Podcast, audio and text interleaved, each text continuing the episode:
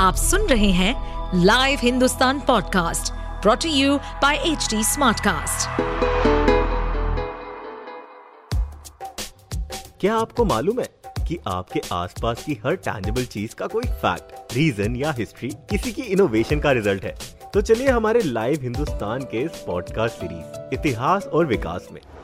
खोलेंगे हमारे इतिहास से जुड़े उन पन्नों को जिनकी कड़ी हमारे आज से जुड़ी है। साथ ही जानेंगे बहुत सी रोचक कहानियाँ, तथ्य, हमारी भोजन सभ्यता, वास्तुकलाएँ, वैज्ञानिक शोधों और अन्य गौरवशाली इतिहास और उसके विकास के बारे में। क्या आप जानते हैं सोशल मीडिया पर हर तरफ़ छाए रहने वाली मीम्स की शुरुआत कब और कैसे हुई थी? आखिर दुनिया का सबसे पहला मीम कौन सा था और उसे किसने और कब बनाया था? और ये मीम शब्द कहाँ से आया? इस शब्द का अफवाहों से क्या ताल्लुक है? पहले मीम से लेकर अब तक इसमें किस तरह की बदलाव आ चुकी है? इन मीम्स को समझने के लिए डार्विन के सिद्धांतों का इस्तेमाल क्यों किया जा रहा है? आइए जानते हैं। इतिहास और विकास के आज के एपिसोड में हम आपको मीम्स की दुनिया में ले जाएँगे। साथ ही मीम्स के इतिहास से लेकर इसकी अब तक की यात्रा से आपको रूबरू करवाएँगे।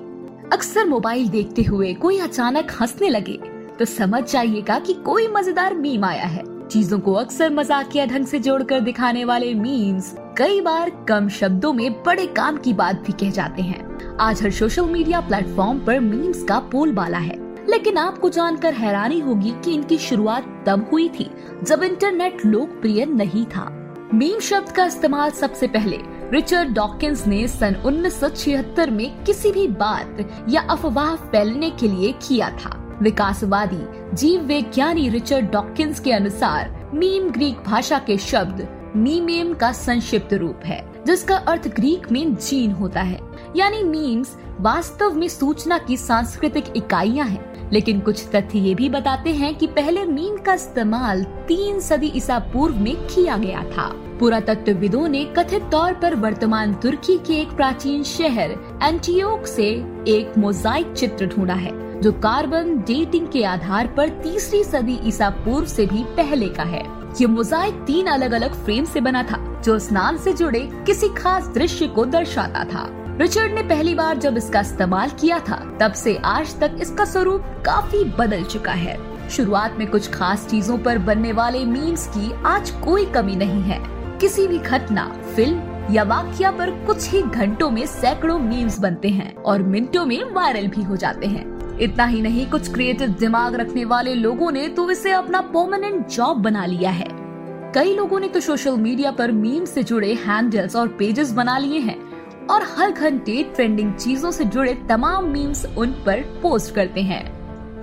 मीम्स का बुखार अब इतना बढ़ गया है कि लोग इसे सोशल मीडिया पर अपने दोस्तों और प्रियजनों को फॉरवर्ड करते रहते हैं। साथ ही दोस्त लोग आपस में मिलते हैं तो भी कई बार वो इन मीम्स के बारे में बात करते हैं। मीम्स की इस लोकप्रियता को देखते हुए इस पर कई तरह की रिसर्च भी की गई है। उन्हीं में से एक रिसर्च के मुताबिक कई विशेषज्ञ मीम कल्चर को समझने के लिए डार्विन के सिद्धांत का उपयोग कर रहे हैं। जिस तरह डार्विन के सिद्धांत में सबसे मज़बूत और कॉम्पिटिटिव जीव ही अपने आप को सरवाइव रख सकता है, उसी तरह मीम आपस में किसी खास संदर्भ में अपने ह्यूमर और रिलेटिविटी के साथ कॉम्पीट करते हैं। इसमें से जो मीम बाजी मारते हैं, वो वायरल हो जाते हैं। इसके अलावा कई बार मीम सिर्फ़ अपने अनोखेपन के लिए वायरल होते हैं। ऐसे और interesting facts, stories food cultural movements and technological advancement सुनने के लिए और अपना फीडबैक शेयर करने के लिए आप हमें फॉलो कर सकते हैं Twitter Facebook Instagram YouTube and link पर। साथ ही ऐसे और पॉडकास्ट सुनने के लिए आप लॉग इन करें www.htsmartcast.com इस पॉडकास्ट पर अपडेटेड रहने के लिए हमें फॉलो करें एट एच हम सारे मेजर सोशल मीडिया प्लेटफॉर्म्स पर मौजूद हैं। और और ऐसे पॉडकास्ट सुनने के लिए log on to W W W dot H D smart cast dot com